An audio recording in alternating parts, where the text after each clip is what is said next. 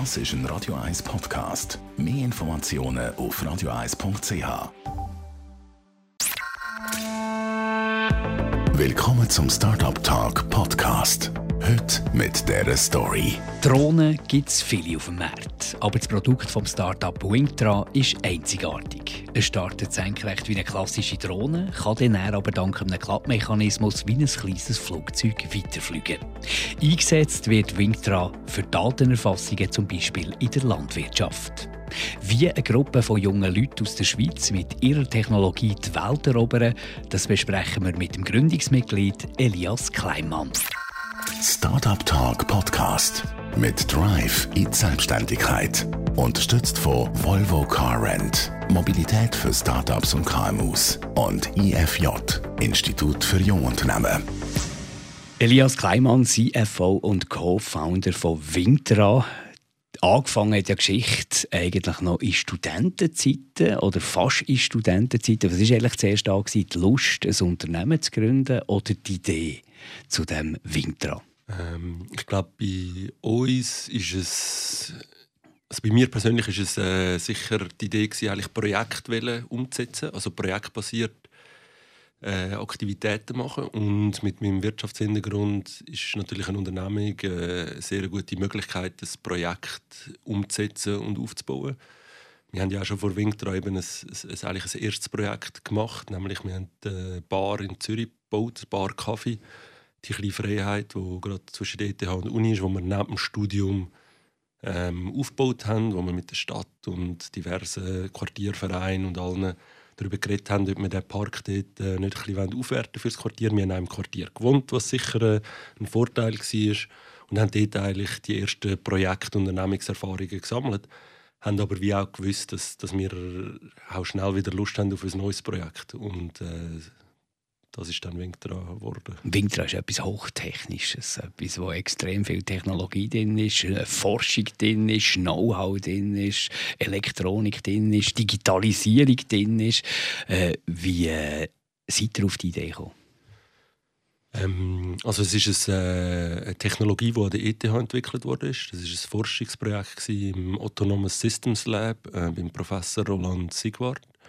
Dort hat es eine Gruppe gegeben von etwa ich würde sagen, sechs, sechs Forschende, die versucht haben, äh, die bestmögliche Technologie zu entwickeln, um die Vorteile von einem Helikopter und einem Flugzeug zu kombinieren. Das heißt, dass man senkrecht kann starten und landen, wo immer man will, gleichzeitig aber sehr hohe Reichweiten kann fliegen. Und in diesem Bereich ist es dann sehr entscheidend, dass man so simple Hardware wie möglich will bauen und man kann schauen, wie man dass man die nach wie vor kann stabilisieren die Hardware. Mhm. Und das ist die Forschung, die wo dort gemacht wurde. Und so ist eigentlich die, die Idee entstanden, dass man, dass man das Hindernis, dass das Flugzeug nicht senkrecht starten und landen äh, soll überwinden Für eine Laie, äh, was spricht gegen eine normale Drohne, die so ähnlich wie ein Helikopter funktioniert? Also euch sieht aus wie ein Flugzeug, wo, wo senkrecht startet, wie du sagst, und nachher in der Luft, auf der Höhe, wo man will, geht es dann über in, in eine waagerechte Lage. Was spricht dagegen, das mit einer Drohne zu machen, was, was ihr macht mit eurem? Ähm, also Drohnen sind, sind äh, die klassischen Drohnen sind mega cool. Eben, wenn man ein Video, wenn man äh, ein Hochzeitsfoto will von oben machen, der verlängerte Selfie-Stick nennen wir. Gleichzeitig sind ähm, von der Physikalik, von der, Phys von der Physik her ähm, Helikopter äh, nicht sehr effizient im Vorwärtsflug. Das heißt, wir können etwa 15 bis 20 Mal weiterfliegen mit der gleichen Energie und etwa in der gleichen Gewichtsklasse. Das heißt, äh, dadurch können wir viel grösseres Gebiet abdecken. Also unsere Drohne kann knapp 60 km fliegen, was theoretisch von Zürich bis St. Gallen gerade so knapp ist. Und ist sehr effizient, braucht wenig Energie natürlich. Genau, im Vorwärtsflug äh, absolut top effizient. Und eben der Sinn ist, dass man kann Sachen vermessen, größere Objekte vermessen. Zum Beispiel eine Kiesgrube kann vermessen oder, oder irgendwie ein grosses Gelenk kann vermessen. Genau, ich glaube, das ist äh, absolut. Also wir, unsere Drohne macht Fotos, hochauflösende, sehr präzise Fotos und sehr viel. Und dadurch, dass die überlappend sind, können nachher in, in der Software aus diesen Bildern 2D- und 3D-Karten erstellt werden, die sehr genau sind, dass Vermessungsingenieure die Karten nachher können verwenden zur Projektplanung, zur Projektüberwachung und auch generell zur Überwachung von, von grossen Assets wie Straßen, Pipelines, Eisenbahnlinien, äh, Kiesgruben, Tagebauminen, Landwirtschaft, Forstwirtschaft.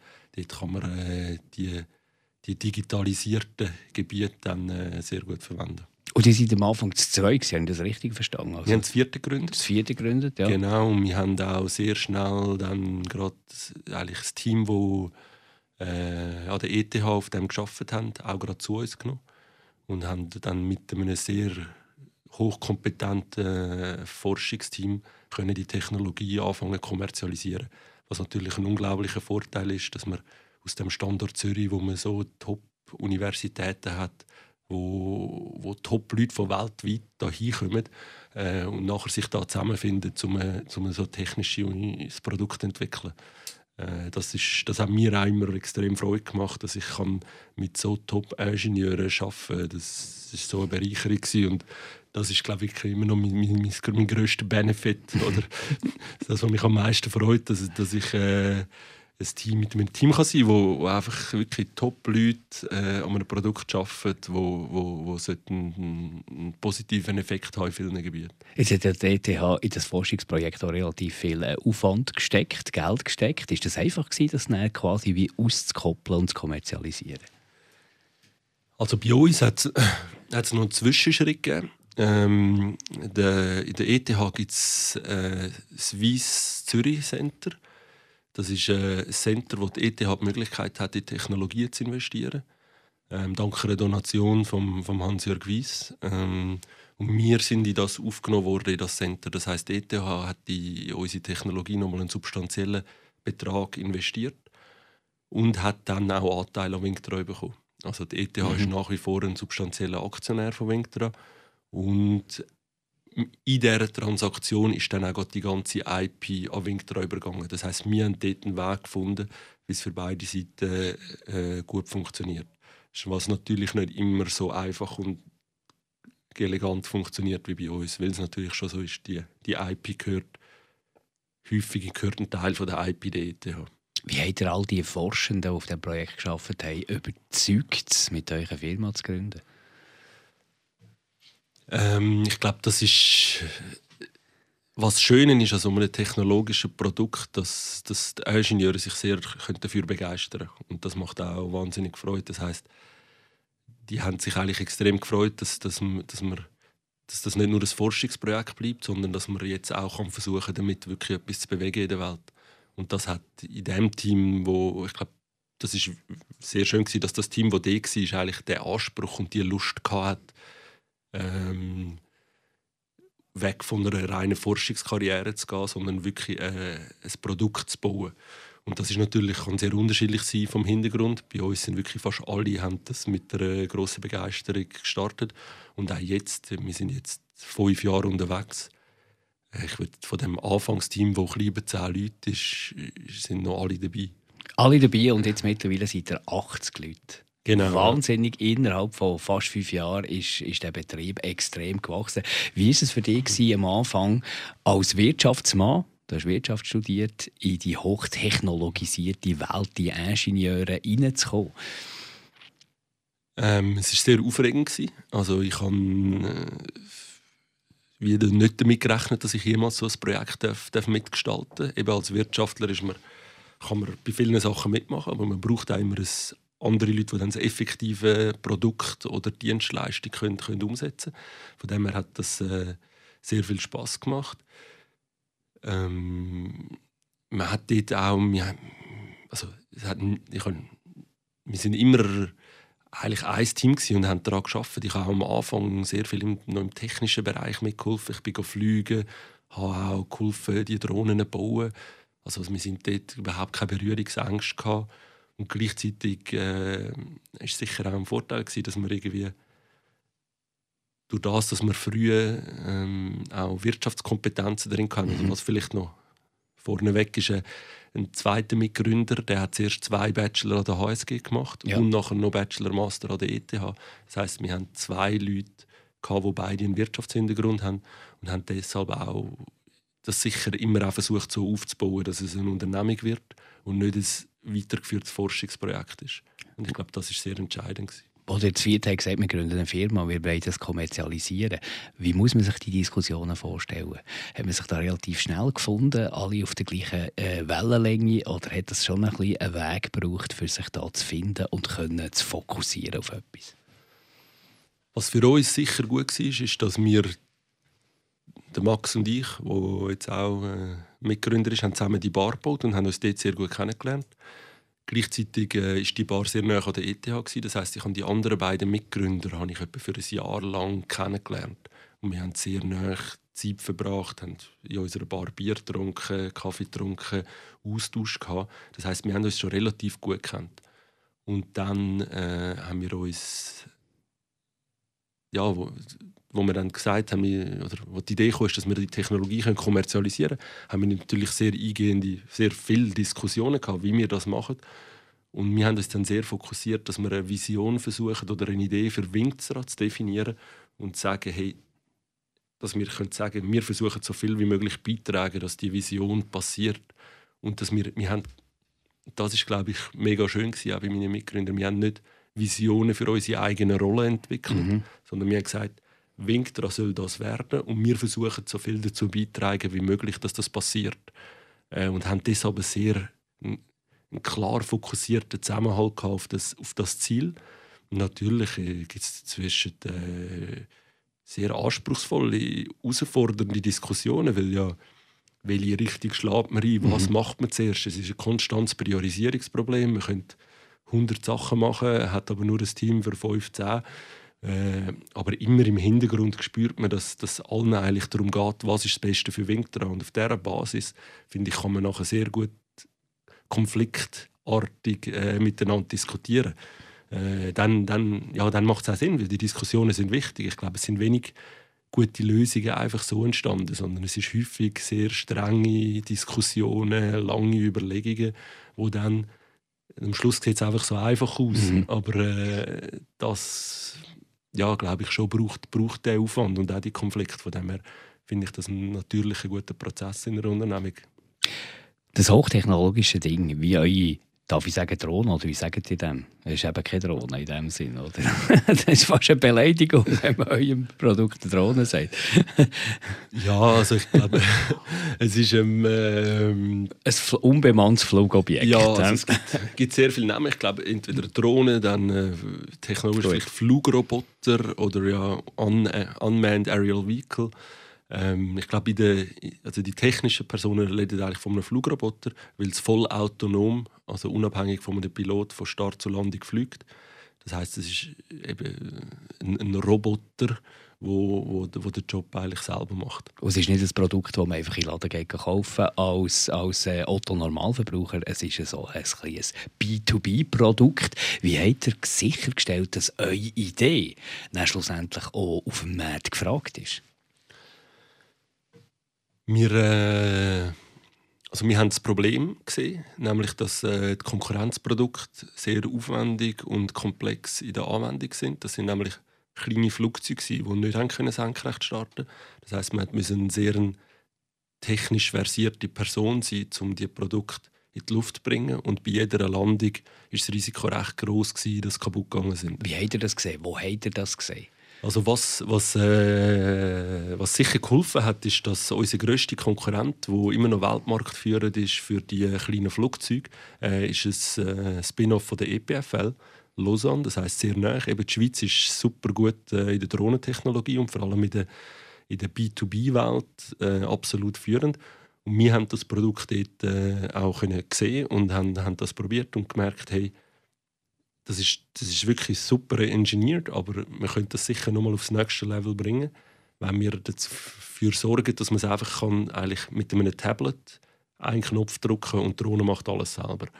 Und äh, dort haben wir, ja, wir haben das Produkt probiert und gesehen, wie das funktioniert und äh, haben gesagt, doch, ich glaube, das kann man noch mal einiges besser machen. Also so ein bisschen quasi die Vereinfachung ist ein Erfolgsgeheimnis von euch, dass ihr im Grunde noch völlig vom äh, Anwender ausgeht, der wo, wo keine flugtechnische Erfahrung hat.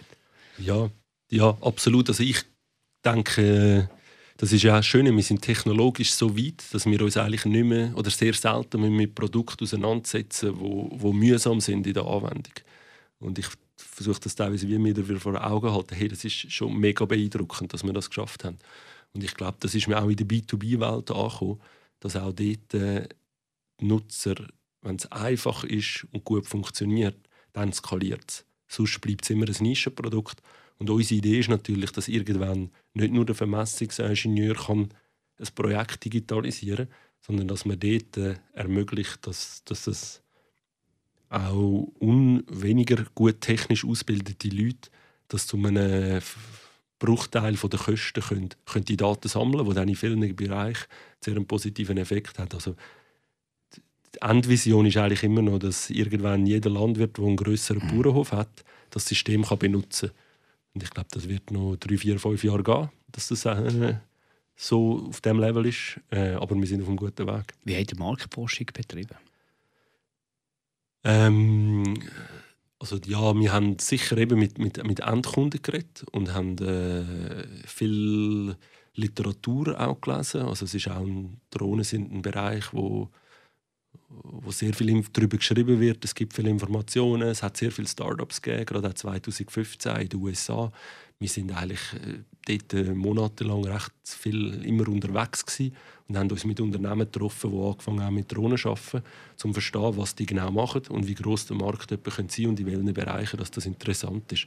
Ich glaube, das ist wirklich so ein breit ausgelegter Bottom-up-Approach dass wir wirklich zu Endkunden sind und, und haben versucht zu verstehen, was sind ihre Probleme, wie, wie können wir die, die beheben äh, und sind dort einfach sehr viel vor allem unterwegs gewesen. Hat es da schon erste Vorbestellungen gegeben? Oder habt ihr dort gemerkt, okay, wenn wir, so, wenn wir etwas so bieten können, dann geht es weg im Markt?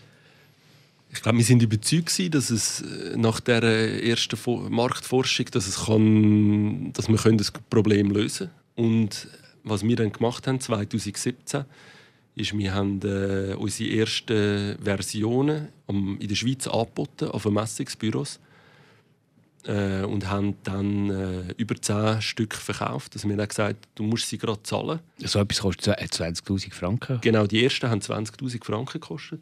Und wir haben dann äh, gesagt, du musst sie zahlen, aber wenn sie dir nicht passt, darfst du sie innerhalb von 100 Tagen zurückgeben und kommst das Geld zurück. Über. Aber mir ist jetzt sehr wichtig, dass, man, dass es eine gewisse Marktvalidierung gibt, weil gratis probiert es jeder mal aus. Und einfach auch, klar, auch mit Investorengesprächen, dass man kann zeigen kann, hey, es gibt Vermessungsbüros, die bereit sind, einen relativ grossen Betrag zu zahlen, obwohl es noch eine erste Version ist von einem Produkt. Ich glaube, das ist ein sehr wichtiges Zeichen gewesen. Und was dann super schön war, ist, dass niemand das Produkt zurückgegeben hat. Also wir haben die, das sind immer noch Kunden von uns, die regelmäßig fliegen.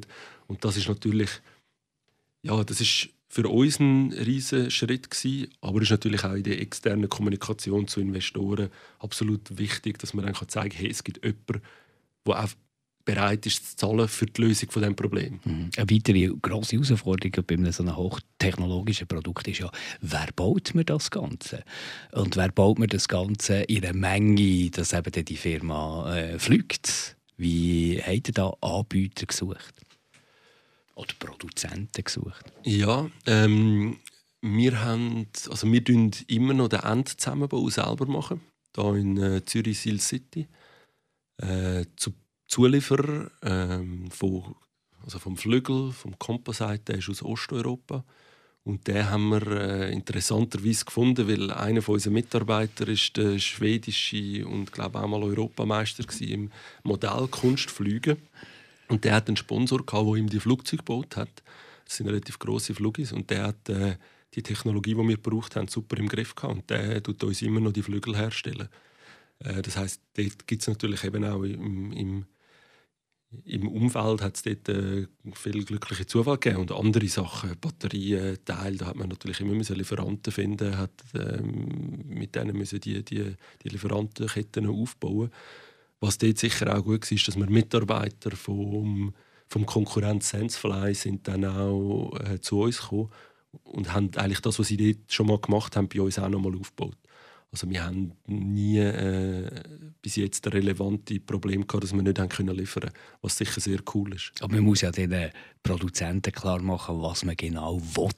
Und das stelle ich mir äh, in einer anderen Kultur nicht immer ganz einfach vor. Vielleicht auch ein eine andere Vorstellung von Präzision, vielleicht eine andere Vorstellung von Liefertermin. Wie ihr mit denen geschäftet? Ja, ich glaube, das ist äh, schnelles Try and Error. Also man, man bestellt, man versucht zusammenzuarbeiten und man versucht sicher, äh, also, dass man bei wichtigen Produzenten schnell mal vorbeigeht, das anschaut und dann einfach vor allem die Resultate anschaut, wo, wo geliefert werden. Und wenn es muss sein, tut man einen mal ersetzen. Tendenziell ja, tut, tut man die versuchen so nah wie möglich begleiten und auch, auch ihnen zu erklären, was man braucht. Was sicher auch sehr geholfen hat, ist in gewissen Bereichen haben wir auch noch viel Know-how von den Lieferanten bekommen. Also die haben natürlich in gewissen Bereichen ihr Spezialwissen gehabt. Das heißt, wir sind mit der Idee dort hingegangen und die haben vielleicht gesagt, hey, wir können es im Fall auch so und so machen und haben in gewissen Bereichen wirklich auch von denen noch mal sehr viel können lernen. Äh, und das, das hilft sicher auch, eben, wenn man mit, mit guten Spezialisten kann reden kann. Und, und das, ja, ich meine, in Europa und auch auf der ganzen Welt gibt es sicher gute Lieferanten. Und, und dann mit anderen ähm, muss man halt dann schauen, ob, man, ob, man, ob man jemanden findet, der so gut ist. Aber es gibt, gibt schon äh, Top-Leute, die auch dann mega Bock haben, an so einem Produkt mitzuarbeiten. Reden wir über die Finanzierung. Das ist ja bei einem so einem technologischen äh, Produkt extrem etwas Wichtiges. Wie seid ihr da vorgegangen? Wie habt ihr Geld gesucht? Einerseits die ETH, wo investiert ist in eurer Firma, aber andererseits braucht es natürlich noch mehr Geldgeber.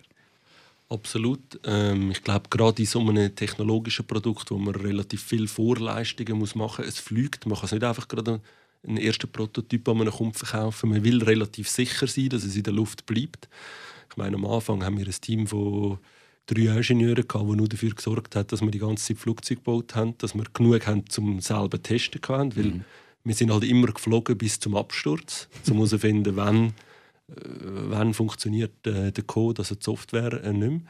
Von dem her, man will, ja, es braucht relativ viel Vorleistung, ich glaube. Eben, das sind ja dann Leute, die Geld geben, die keine Ahnung haben, ob das jemals, also die nichts irgendwie in der Hand haben in dem Sinn. Die müssen schon dann müssen die bereit sein zu investieren. Das stelle ich mir nicht ganz einfach vor. Absolut. Also wir haben äh, dort sicher äh, in der ersten Finanzierungsrunde neben der ETH dann gerade externe Investoren noch dazugenommen. Das ist äh, Pascal Lukas und Alex von Wingman Ventures die uns dort äh, wo an die Idee geglaubt haben und uns unterstützt haben. Und ich glaube, bei uns, also für so ein Projekt ist es extrem wichtig, dass man auch von, dass die Investoren, die am Anfang dazukommen, ähm, dass man von denen auch noch mal sehr viel lernen kann. Also die, haben dann, die sind im Verwaltungsrat dabei, haben auch noch mal von ihrer eigenen Erfahrung, äh, die haben beide ein Unternehmen äh, mhm. aufgebaut, äh, wie man das kann strukturieren wie man es aufbaut, wie man die nächste Finanzierungsrunde aufbaut. Da, können einem, also da ist es sehr wichtig, dass man Investoren an Bord holt, die einem die einem da unterstützen können. Aber vielleicht auch das Interesse haben, dort ein bisschen reinzureden. Ja, ja, ich glaube, klar, jeder, jeder Investor sieht auch einen Traum in einem Unternehmen, wo er investiert. Gerade mhm. an dieser Situation, da, da kannst du ja noch nicht basierend auf einem Excel-Sheet investieren, sondern du siehst die Technologie und denkst vielleicht auch, hey, die und da Sachen kann es machen. Ich glaube, was wir dort gute, sehr gute Erfahrung haben, ist, ist, wenn auch Leute investiert haben, die selber ein Unternehmen aufgebaut haben. Das heißt, die können haben uns in vielen Bereichen eigentlich können sehr gut unterstützen haben sich aber auch so weit abgrenzt, dass sie eine Art immer klar gesagt haben, hey, ihr müsst ein Unternehmen bauen. Mhm. Also ihr dürft am Schluss die Entscheidungen treffen, wir dürfen euch Input geben, aber am Schluss ist es das und ich glaube, ja, wir haben auf dieser Seite sicher äh, man weiß ja nicht immer, wie es dann wird, wenn man sich in eine Ehe ja, äh, begibt. Und genau, ich meine, auch mit Investoren ist es zu einem gewissen Grad so. Und dort äh, haben wir äh, unglaubliches Glück gehabt, dass, dass, dass wir dort äh, voll fokussiert auch wieder für Winktra zusammengearbeitet haben. Aber wenn plötzlich namhafte Beträge kommen von Investoren, dann wächst der Druck. Wie war das für euch? Gewesen? Wenn plötzlich wirklich Finanzierungen da sind, man hat Geld und äh, eigentlich müssen wir es jetzt auf den Boden bringen. Ja, das ist sicher. Äh, ich meine, man, man, also, der Anspruch kommt aus ganz verschiedenen Bereichen. Natürlich will man selber, äh, dass, dass, dass, die, dass die Unternehmung unbedingt ein Erfolg wird. Das, ja, man hat das Ziel, man möchte, man möchte, dass das funktioniert, dann hat man natürlich auch eben die Investoren, die wo, wo absolut namhafte Beträge in die, in die Idee investieren und, und einem sehr viel Vertrauen schenken. Und man wird natürlich zeigen, dass man das Vertrauen äh, verdient hat, also dass man, dass man auch etwas kann, kann zurückgeben kann. Und natürlich hat man auch Mitarbeiter, die auch Anteil haben am Unternehmen, wo, wo auch Part sind, dass man das zusammen, zusammen, zusammen kann aufbauen und wie das... Gibt es schlaflose Nächte? Schlaflose Nacht. Also ich glaube, für mich ist sicher wichtig, dass ich eine Art kann sagen, hey, wir haben Vollgas gegeben, wir haben, wir haben versucht, das Unternehmen, oder wir, wir, wir bauen das Unternehmen auf, dass es so aufgestellt ist, dass es kann Erfolg haben kann und machen alles dafür. Und ich habe das Gefühl, wenn man, wenn man das kann sagen und auch dem Investor kann sagen, hey, wir arbeiten fokussiert, wir versuchen die Idee umzusetzen, ich glaube, dann, das ist das, was man als Unternehmer machen kann. Dass man sich nichts selber muss vorwerfen muss. Genau. Und natürlich hat es in einem, deshalb ist es ja auch Venture Capital, das heißt, es ist ein Abenteuer und da gibt es natürlich ein sehr großes Verständnis, dass, dass das kann sich unterschiedlich entwickeln und ich glaube, dort haben wir auch den Vorteil gehabt, dass wir Investoren äh, an Bord haben, wo, wo, wo erfahren sind in diesem Bereich. Das heißt, sie verstehen, sie, sie, sie, ja, sie, sie, sie verstehen, dass man sich vielleicht eine gerade Linie vorschlägt, äh, hat man in der Idee. Und teilweise muss man sich ein bisschen von der wegbewegen oder ein bisschen hin und her gehen. Und ich glaube, ja, also das ist mir sicher wichtig. Ich kann nie, ich kann immer, gerade in so einem Case wird man Investoren, die, die auch hohe Ambitionen haben und auch sagen, hey, wir nehmen gewisse Risiken, dass wir die Chance haben, die Ambitionen zu erreichen. Aber eben, es ist nicht alles einfach, das muss man sich schon vorstellen, wenn jetzt da äh, Unternehmer, junge Unternehmer zulassen oder solche, die ein Unternehmen wollen gründen wollen. Man hört ja immer die Erfolgsgeschichten am Schluss von anderen Startups, die es geschafft haben, von euch, die es geschafft haben, mittlerweile äh, extrem gut unterwegs sind, 80 Mitarbeiter, also das ist schon kein Startup mehr, kann man sagen, bald fünf Jahre gibt es euch schon. Aber es gibt schon die harten Momente, oder, wo es Krisensitzungen gibt. Also das ist etwas, was zum Unternehmertum dazugehört. Absolut. Also ich glaube, also Krise, eben, es ist... Es kommt nicht darauf an, wie man es sieht. Genau, was, was, ist, was ist eine Krise? Ich glaube, es gibt, es gibt Meetings, wo man dann muss, muss Entscheidungen treffen muss. Und was ja immer das Anspruchsvolle ist, wenn man Entscheidungen muss treffen muss, basiert auf nicht vollständigen Informationen. Also man hat relativ einen kleinen Informationsset und tut dann eine Entscheidung treffen und dann... Äh, dann, ja, dann kann es sehr teilweise anspruchsvoll sein. Hey, wie, wie, wie, entscheidet man sich jetzt? Ich glaube, gerade im, im Zusammenhang mit, mit, mit Finanzierungen ist es natürlich so, dass man, dass man als Startup tendenziell also so plant, dass man irgendwann äh, wieder Geld braucht und dass man gewisse Milestones erreichen bis dann. Äh, und wenn man die nicht erreicht, ist es natürlich anspruchsvoller, eine Finanzierungsrunde nächste aufbauen.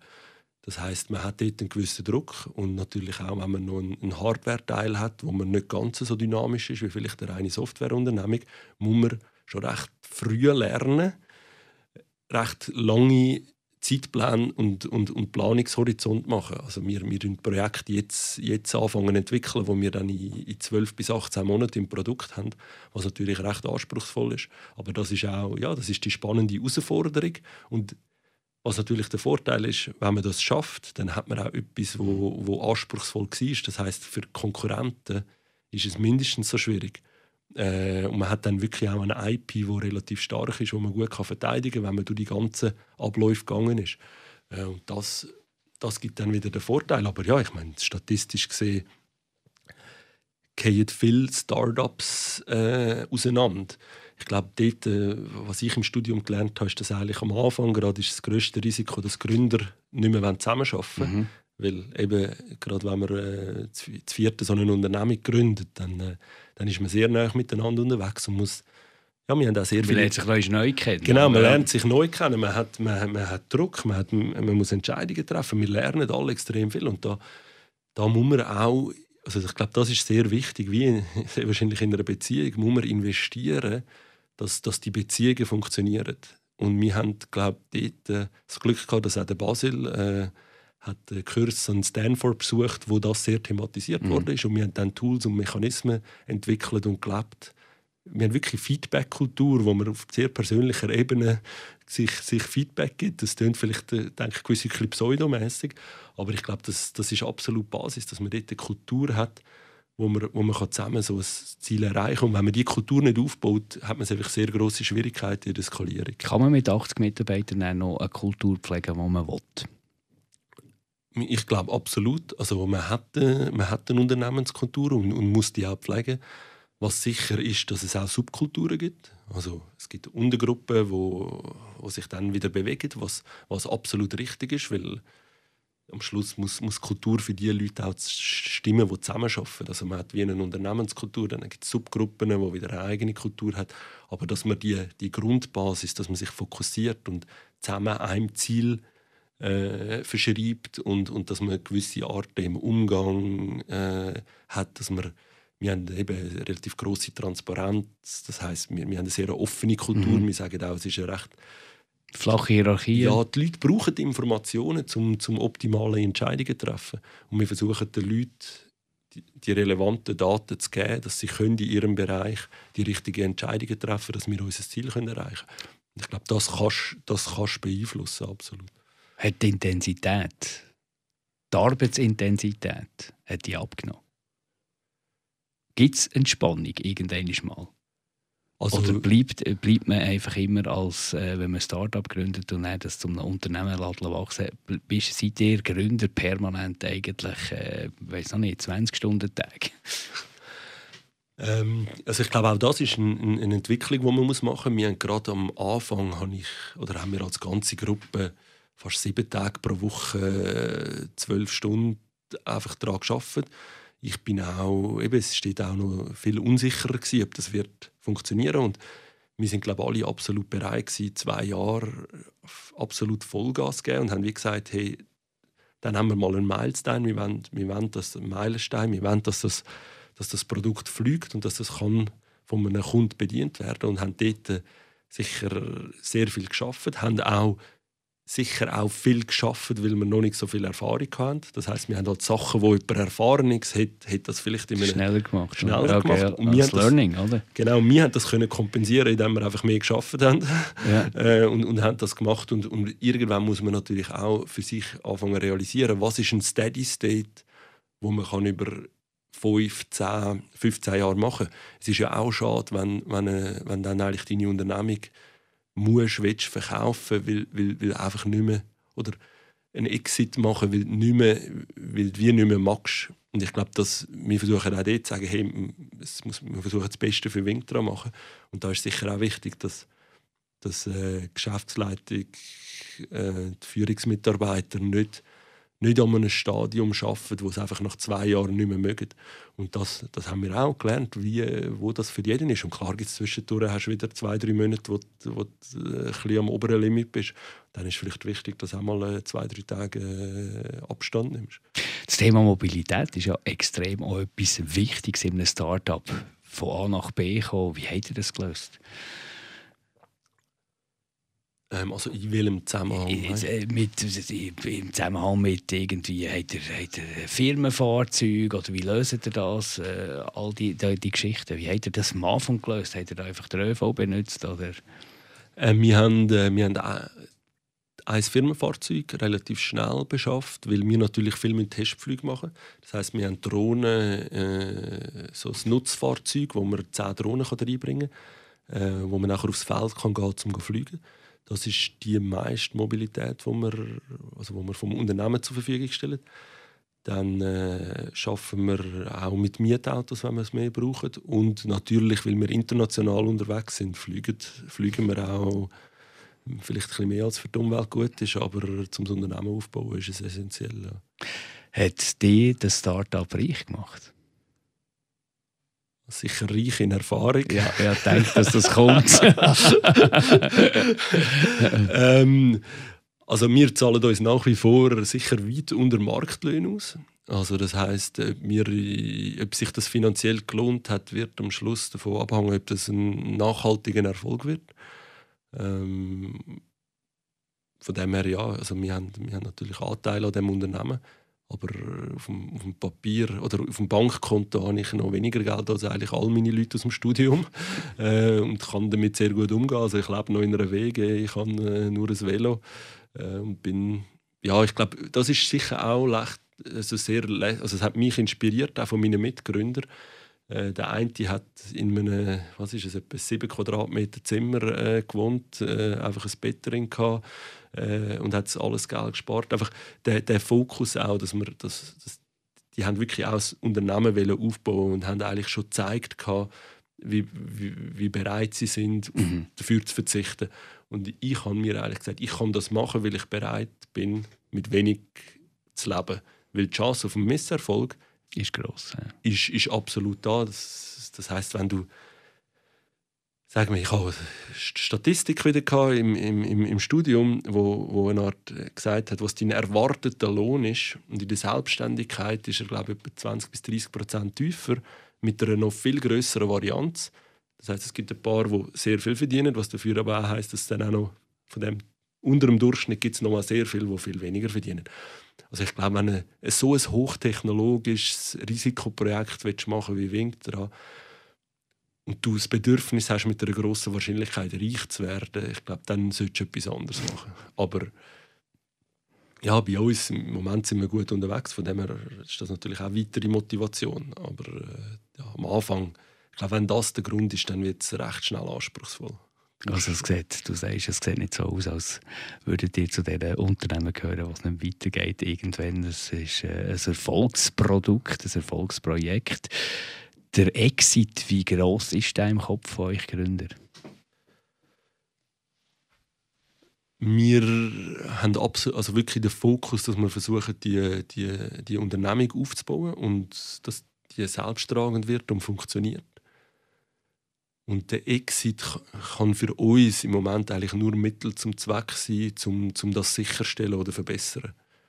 Also, wir sind auch schon Unternehmen auf uns zugekommen und wenn wir nicht klar können sehen warum das jetzt besser ist für Winktra, dann, dann macht es für uns eigentlich ja, macht's keinen Sinn, keinen Sinn, das zu machen. Dort eben aus unserer Perspektive für alle, die am Projekt mitgeschafft haben und natürlich auch, auch für die Investoren, wird man da äh, einfach vor allem mal eine werthaltige Unternehmung aufbauen.